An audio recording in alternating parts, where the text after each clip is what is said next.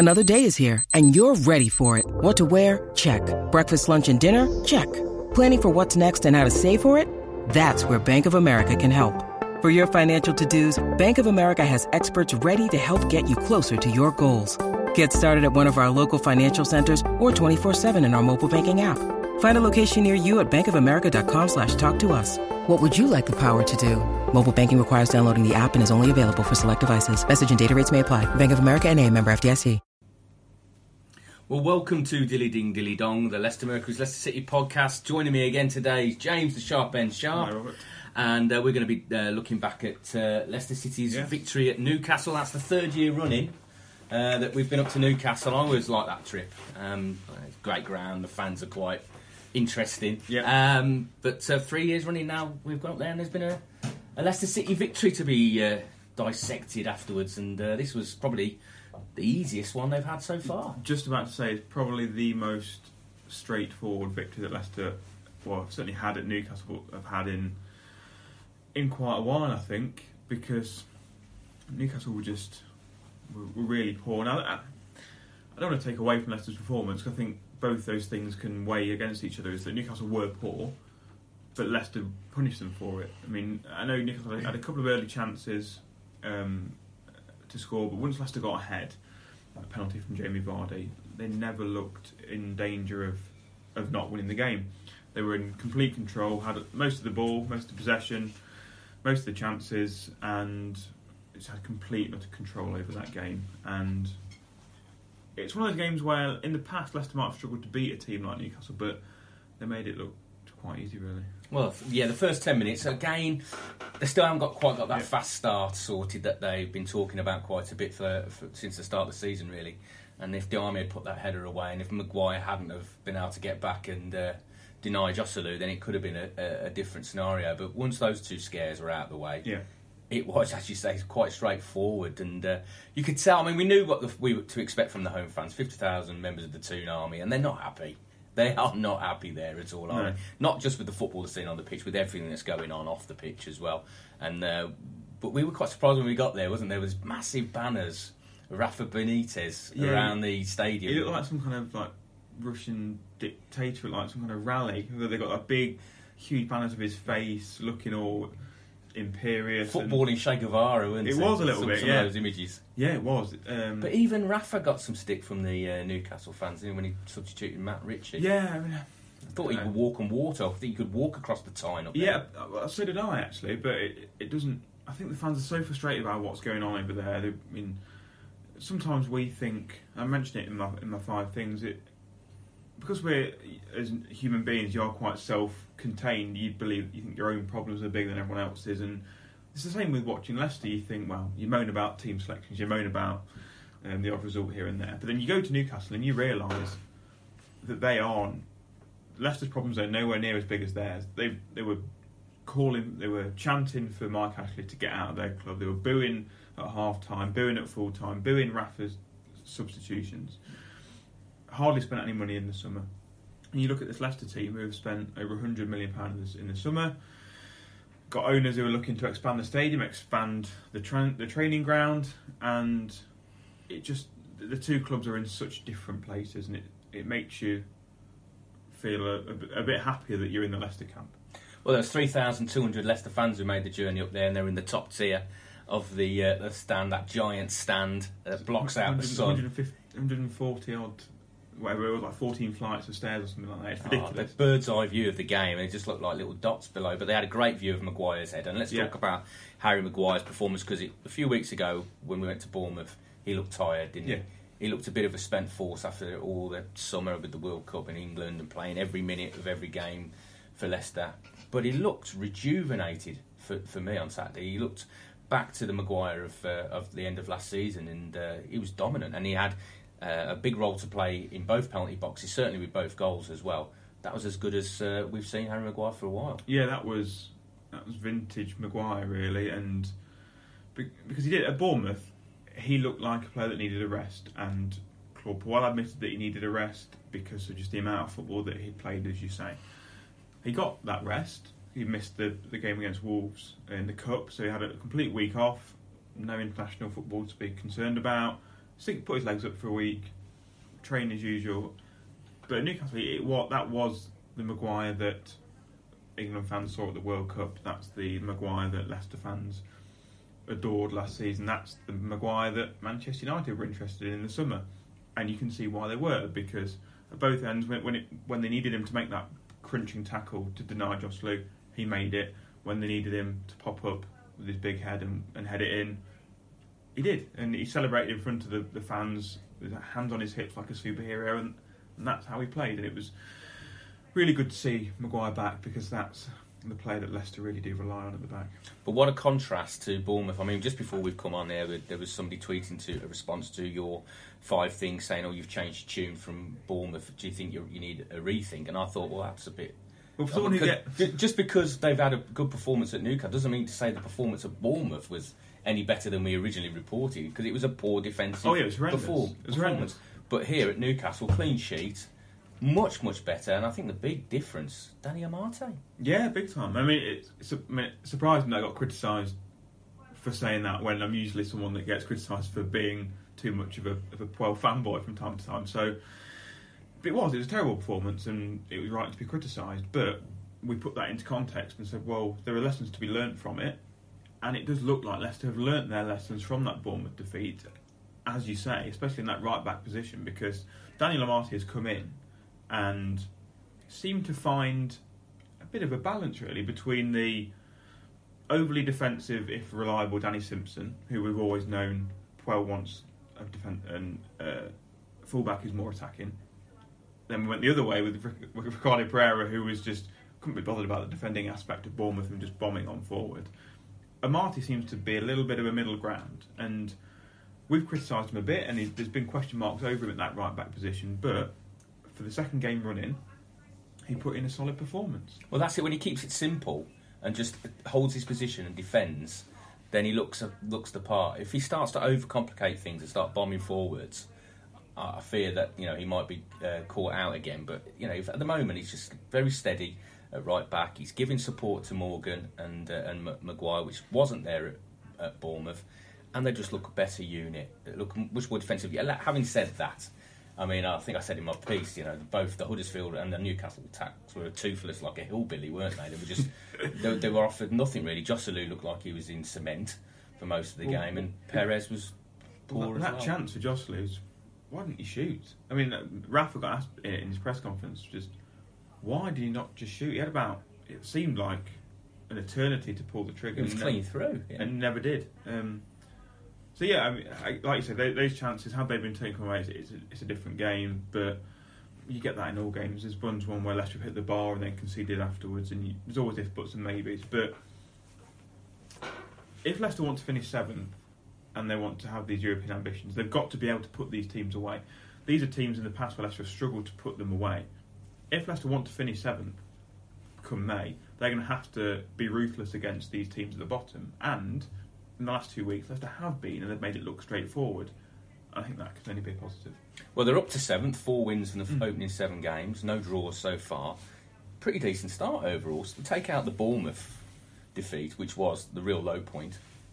Uh, the defeat at Man United, decent performance, didn't get what they deserved. And again against Liverpool, the other defeat, decent performance, didn't get much out of the game. A little bit unlucky, you would say. But overall, it's been a solid start. I think so. Uh, a lot of a lot of, a lot of people who Puel's biggest critics are saying would, would say, well, look, they've played around but but lost against Man U and Liverpool, and they were lucky maybe to beat Wolves and Southampton.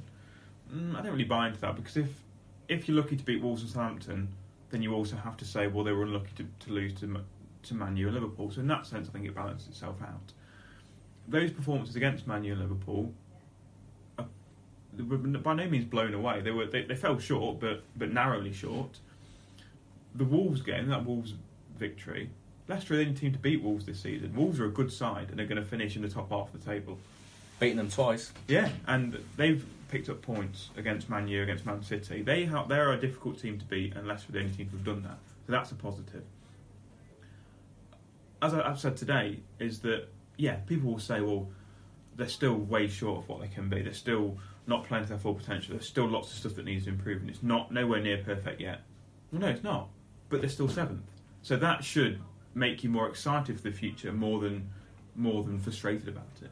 Well, I think it's been a, a, a very solid start, really, and I think it's been epitomised by um, a couple of players, really. I mean, one of them, James Maddison. Now, Gareth Southgate was at Newcastle um, to have a look on Saturday. Obviously, Ben Chilwell and Maguire. Uh, he'll be checking those out as well. Not unfortunately Demarai Gray, who's picked up that ankle injury that's going to keep him out to up to six weeks. I, I, I, you know, I think you err on the caution and say six weeks rather than the three weeks that uh, Puel's hoping. Uh, but Maddison, people are talking about him for England. He's only played seven Premier League games. Is it too early? Probably not in the current. Probably not in the current climate where as soon as you get on the Premier League stage and you start to impress, then you get called in. The same thing happened with Harry Maguire last year. I know he'd had the year with, with Hull, so he'd already kind of established himself, at the Premier League, but had been relegated with Hull, who had who had conceded eighty odd goals, was it something like that? But he had a good start with Leicester, and he got a quick call up, and that's worked out really well. I don't think Southgate is the kind of manager who would just bring players in on the hype. I think he's the kind of manager that would, if he sees something in Maddison, even if it is for, for a short while, he'll only bring them bring him in if he sees something in him, not because he's being pushed to by the media or by us lot hyping him up. So, I don't. I think to be a consistent international success, I think Maddison has to show it more consistently across the whole of the season. But for him to earn himself a call up and for Southgate to have a look at him, I think he's shown enough. And also because it's a position where England are really short. England do lack that person that can pick the ball up in those central spaces and spray it out. Big teams have got the likes of Croatia had Modric. Spain have always had the kind of like the and Iniesta players who can just dictate play. England haven't got that. Maddison, while it's very very early days and you're nowhere near comparing him to that kind of level, he's that style of player and England don't have it. So why not have a look at him? Well, the England squad's announced on Thursday, um, but the under 21s have also got a couple of very Yeah. important games. So, uh, my feeling is they'll probably keep him back for the under 21s, just make sure they get that qualification. I think that's a bad thing, though. I don't think that's a really bad thing. I mean, you said, is it, is it too early? Hmm. Uh, He doesn't need, he doesn't need to be rushed in. He's, he is young, so if he is playing with the 21s next time to get them into the qualification, then yeah, fair enough. Well, it's great for him that people are even talking about him in that sense, really, and it just um, shows what impact he's made on the Premier League in such a short space of time. He's settled, normally players, young players especially, you think they're going to need a bit of time to bed in, to get used to the surroundings, get used to the, the hype and the you know the big game atmosphere in the Premier League. But he's taken to it like a duck to water, and he again he's playing in a different role at Newcastle, similar to the one against Huddersfield, where he's supposed to be playing left, but he's not really playing left. He's got freedom, license to to drift across the front line and just get into little spaces. And, and we were saying during the game how um, impressed we are with his first touch. The ball comes into him and he straight away is on the turn, and he's Yeah. always looking to go forwards. And uh, I think that's a really vital skill. That's he's drawing the foul all the time. There's a reason why he's the most fouled player in the Premier League. It's because he draws the fouls because he's so quick. When people come in, they think they can get a, a bit of the ball, and he's away. Yeah, and that is what is key to the way that Puel wants Leicester to play. And he said it in the build up to the game where he, he was asked about Leicester having 75% possession against, um, was it Wolves? And he said, well, that must, he was asked, that must really impress you. And Claude said, well, possession is nothing without chances or without moving the ball forward. It allows you to control the game, which is what Leicester did against Newcastle. But without moving him forward, what what good is it? It's possession for possession's sake. Maddison allows it to be something other than possession for possession's sake because his back's to goal. The ball, he always wants the ball. Ball comes in and he's on the turn straight when He's looking to play it forward. That is, that's the key to it. And to have the confidence to do that on the biggest stage when you're only a 21 year old lad, we saw from the first game. He's got a sort of swagger about him. He knows he knows he belongs at this level, and Leicester are reaping the benefits so far. But it's noticeable as well, I think, with the way Leicester are playing, that um, Mendy and Ndidi, you don't see them on the ball much. They're playing very direct into that front four, aren't they? And- Or Yeah. certainly getting it wide. They don't seem to be playing through the middle with Mendy and, and. So they are trying to play a little bit more direct, or, but on the ground, not lumping it forward, Yeah. but more direct into Maddison, into Iheanacho, because he's formed quite a, a decent little partnership Yeah. now with Jamie Vardy. And uh, it's looking good in an attacking sense. I think so, and I think Puel's tinkered a bit, and he got criticised on match day last week by Jermaine Jenas, who said, "Well, Puel probably tinkers a bit too much," and he probably was right. He probably did do, but he seems to have come by this good trio of Vardy and Iheanacho and and Maddison because Iheanacho allows Vardy to have a bit more support. And you say Maddison is pushed wide, but he's not really pushed wide because he's just allowed to go and do what he wants. And when you've got him there, always dropping deep, wanting the ball, it allows Ndidi and Mendy just to win the ball back and give it to Maddison or and, and start the attacks that way. And, and at Newcastle, it felt like there was much more purpose to the way that they played, in that they were getting it from back to front as quickly as possible, but with short pa- with short, quick passes. And it's not just hoofing it down into the channels for Vardy to chase, and it's also not just knocking it sideways, hoping someone's going to do something with it. It's bang, bang, bang into Maddison and then either straight through to Vardy or out wide. And that speed of passing is much more what Puel wants because we've seen him on the touchline. He gets he does, for as quiet is in press conferences, he is animated on the touchline, and it's usually when the ball's not played played forward quickly enough. Yeah, well, we could hear him shouting at the players from where the press bench is. Yeah. I mean, he almost got, almost got creamed a couple of times by balls being smashed out of play as well. He's very low down the press bench at Newcastle, so you're right behind the dugout, so you can hear pretty much everything that's being said. And if we're straining sometimes to hear Puel in his press conference, we had no problems hearing him with his frustrations at times with uh, the use of the ball, really. And, um, you know, he's trying to get the team to play. It's going to take a bit of time, but he's trying to get them to play the way he wants them to play. But there are definitely decent signs. Uh, moving on to Everton, Yeah. just, uh, briefly, because we'll touch on Everton a bit more in, later in the week. But uh, may not have got Maddison if Leicester City had pulled off the transfer signing of Gylfi Sigurdsson. Yes, that's a very good Um, point. Scored a couple of goals at the weekend. He's starting to justify the amount of money they spent uh, on him. Had a very poor season last season for the Toffees in his first season there. But he was somebody that um, Leicester obviously admired greatly with, with the bids they put in for him. He's starting to look like the danger man. Yes, he is, and I remember at the time being really excited by the potential of signing Sigurdsson because, again, he was that kind of player that Leicester have, have lacked that creative player in the hole.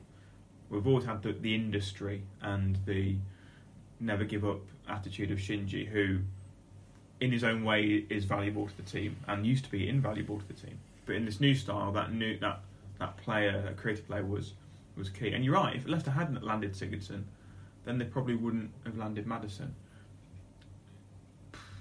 Who would I like prefer out the two? I I am happier now that they've got Maddison and Sigurdsson because he's younger and because You've got he, more to come out. And he's got much more to come out of him, and he's been half the price. Mm. So, in the long run, I'm happy it's worked out that way. But Sigurdsson, if Maddison can grow into that kind of player and have the, the, the level of performance that Sigurdsson's had in the Premier League over the last few years, then boy, the Leicester are going to have a good player on hands. Jamie Vardy. Uh, Yes. Now Everton have been, have been interested in him in the past, but no chance of signing him. But we were a little bit worried, weren't we? On Saturday, he took Yeah. a really heavy tackle, um, had uh, quite lengthy treatment, Mm. and then was substituted shortly after. But he's going to be okay for Everton. Claude Puel says he's not injured. It was just a bit of a knock. He was a bit sore, but he's going to be okay. And he just took him off to protect him, having played so many games in one week. But he's starting to show little signs that he's getting back to his uh, best now, isn't he? He is, yeah. I mean, at, at the start, he'd, he'd not played much football because of the late coming back from the World Cup. Only came off the bench at Man U, got sent off at Wall against Wolves, missed three games, retired from international football, so he didn't play then. And he, he looked, he looked raring to go, but he looked rusty. There's a, few chances that he'd snatched out and put wide, and didn't look like the Vardy we know. But then that goal against Huddersfield, the little dink over the keeper, that would have restored some confidence. And It was a great penalty as well. Saturday, yeah, it wasn't was. He's he's improved his penalties since la- well the start of last season when he was just smashing it down the middle and and goalkeepers had worked him out. Now he whacks them but places them at the same time and they're difficult to keep out. I it's eleven out of the last twelve he scored something like that. Um, but no, it's good to see him back. And also it, the match situation worked for Puel because Leicester had just they'd gone two 0 up. He could Claude could pull the shutters down and with Vardy having a bit of a knock, he could easily just, just bring him off and just shut up shop. So it worked out quite well for both, I think. But yeah, give Vardy a rest and have him back against Everton because that's quite a, quite an important game because those play, those those fans that have said, yeah, but Leicester only beaten the rubbish sides and lost against the good sides. Everton's more of a test against the teams that will be in and around Leicester in that battle for seventh Yeah. place. Everton will be one of the pe- teams that Leicester are up against. So it's a good test of how well Leicester are doing against a team that they're, they're fighting for for Europe. Well, we'll be looking ahead to the game against Everton in our podcast later this week. We've got lots of reaction from the victory at Newcastle on Leicestershire live right now. Uh, we have live blogs running every day all through the week as well. So thank you very much for tuning in, and we'll see you again next time.